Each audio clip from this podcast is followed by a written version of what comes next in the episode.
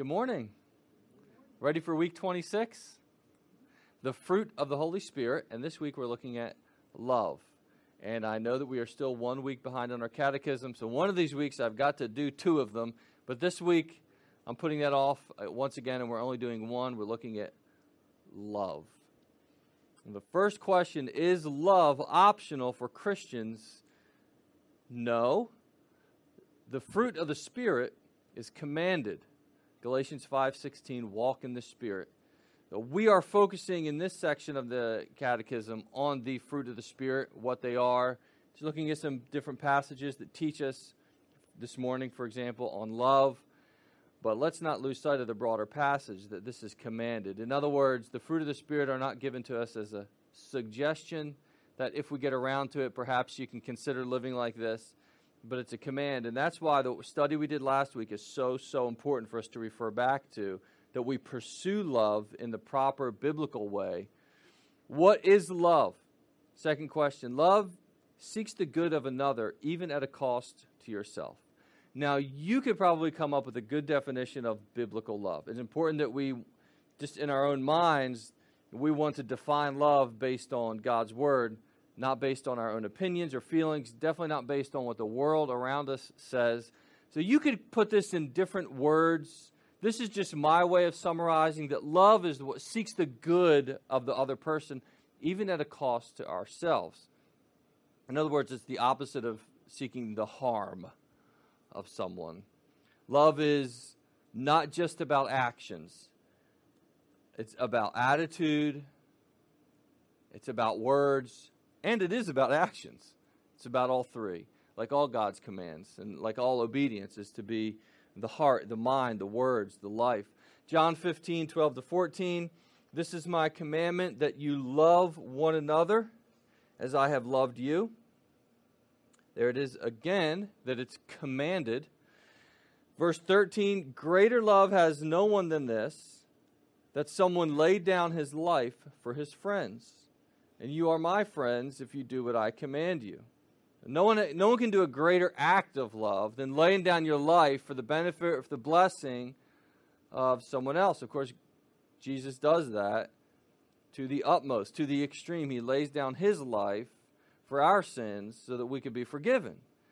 So he's sought our good even at the cost to himself, at great cost to himself, the ultimate cost to himself, his life, for the ultimate blessing and benefit for other people, for us, our life.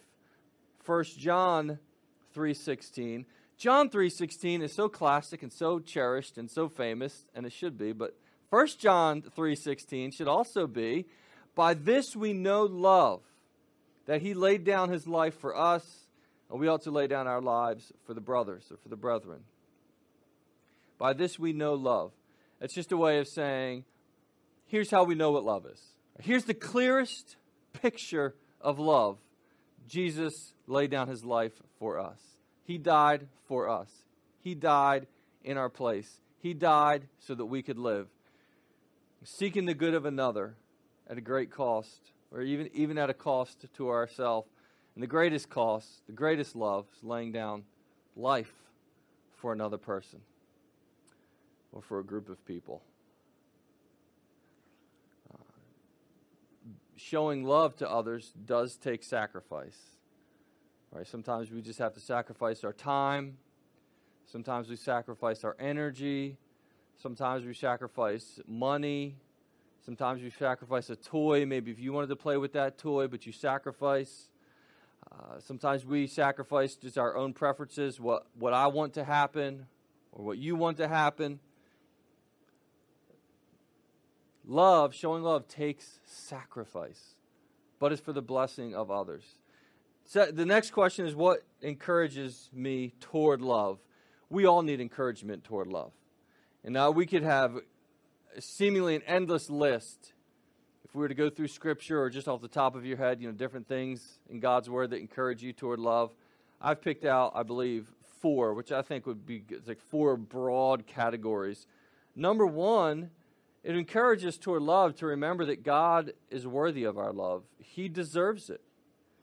God should be loved. God must be loved. And so now here we're getting to the, the first great command, which is to love God. Loving others is the second great command, and that will come after that. But it's going to be grounded on loving God. An illustration would be parents commanding their children or teaching their children to respect each other. Well, if the child doesn't care about what the parent wants, if the child doesn't respect the parent and the parent's wishes, they're not going to respect each other. So, first, they must respect the parent, and then they can respect the parent's wishes to respect each other. Does that make sense, kids?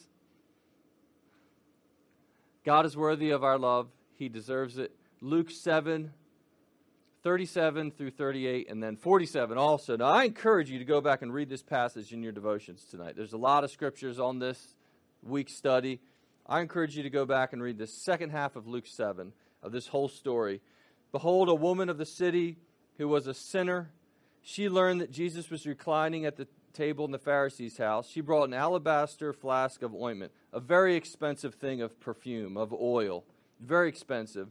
And standing behind him at his feet, weeping, she began to wet his feet with her tears, wiped them with the hair of her head, and kissed his feet and anointed them with ointment. So it's a, it's a sign of her repenting, of her showing love and worship toward Jesus. Later in the story, after Jesus teaches the lesson, this is sort of the, the punchline of the lesson. Verse 47 Therefore I tell you, her sins, which are many, are forgiven, for she's loved much. He who is forgiven little loves little. God should be loved and Jesus should be loved just for who they are. But when you add to that what they've done, that they've forgiven our sins, that gratitude and that love should be flowing out of us. God really is worthy of our love and deserves our love, no matter what the world around us would say. Number two, an encouragement toward love is that love helps people people in our families actually need our love. It's a blessing to them. People in our churches, they need love. People need to be shown grace. It is a spiritual need that people have.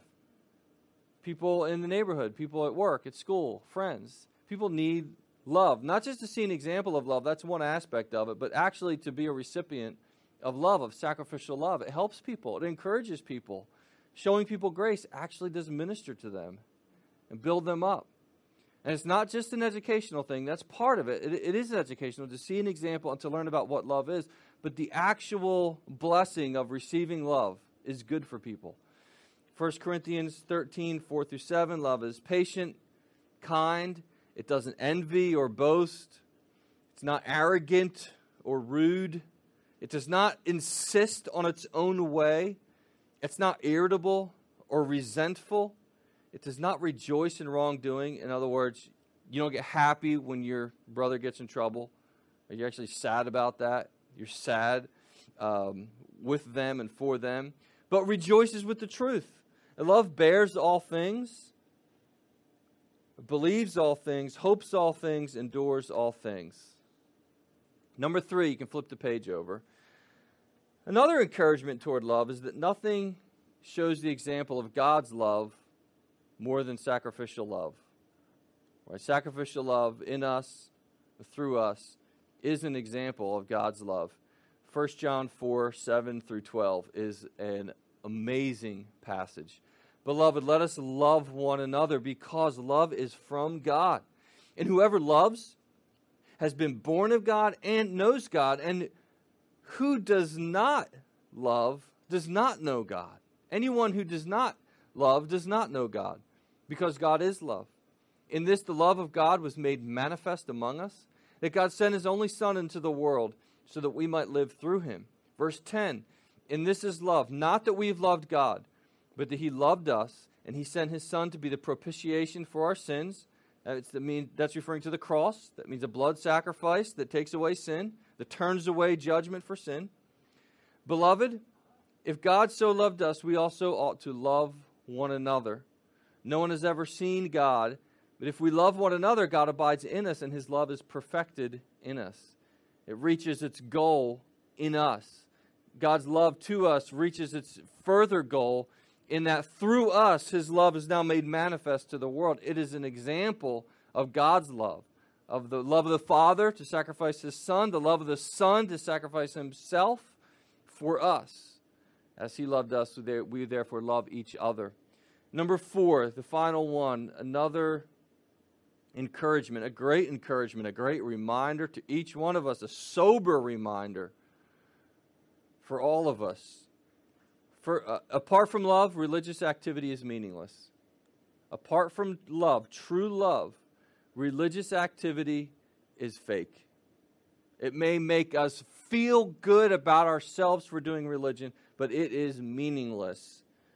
1 Corinthians 13, 1 through 3. If I speak in the tongues of men and of angels, but have not love, I am a noisy gong or a clanging cymbal.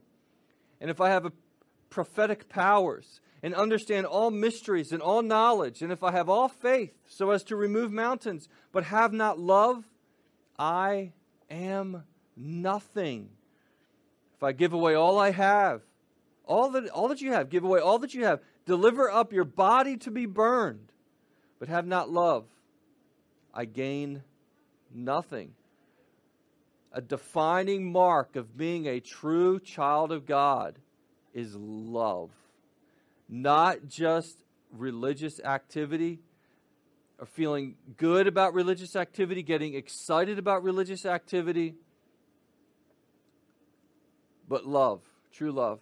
Now, where it says important reminders and slash help for helps for prayer, that is in gray. I'm not going to go over this every week, but I'm going to have this section on here every week so that we remember that we're pursuing not just moralism, but Christian obedience. So, what keeps me from love? Three things, the same three things that keep us from any true obedience pride and selfishness, so that's the sin inside of us. Uh, the bad examples and distractions, that's the world around us. And temptations and lies, that's the devil. The world, the flesh, the devil. The world around us, the sin within us, and the devil. What, so that will help us in prayer to remember those, to help to shape our prayer lives and what we're asking for. Ask me to fight against these things, God. And what makes love truly Christian, truly ethical? Motive, goal, and the standard are three things you can remember the motive, the goal, and the standard. This, again, this is the same for any point of Christian obedience, any point of ethics. Christian love will come from the right motive love for God, love for God, gratitude for God. It aims at the right goal to honor and glorify God, not just so other people think better of us. It aims at the right goal, it has the right motive in the heart, and it conforms to the right standard, which is God's holy law. Love is obedience. All other obedience starts with love. There's no such thing as being obedient but not having a love for God. And there's no such thing as having a love for God that doesn't bear the fruit of obedience with the right motive, goal, and standard. And finally, uh, again, I'm not going to go over this section every week, but I'm going to have this on the printout every week so that you can always refer back to these things and help you in your prayers. This will always be the final point that I would want to make. Does my love help earn God's favor? In other words, the way that I love God, the way that I love others, does that help me earn God's favor? Does that increase God's grace toward me? The answer is no, with an exclamation point. For we hold that one is justified by faith apart from works of the law. Romans 3:28. Our love comes from God's work in us, which is by his grace and by his spirit. Any love that we have is the result of a work of God in us. It's not a work that we do to earn God's favor. It's because God has shown us favor and he's produced in us a love, an otherworldly love by his spirit to love him and love each other. So, the fruit of the spirit, the first one, love. Let's start there and pray as we go that God would grow us in this for His glory, for His name's sake.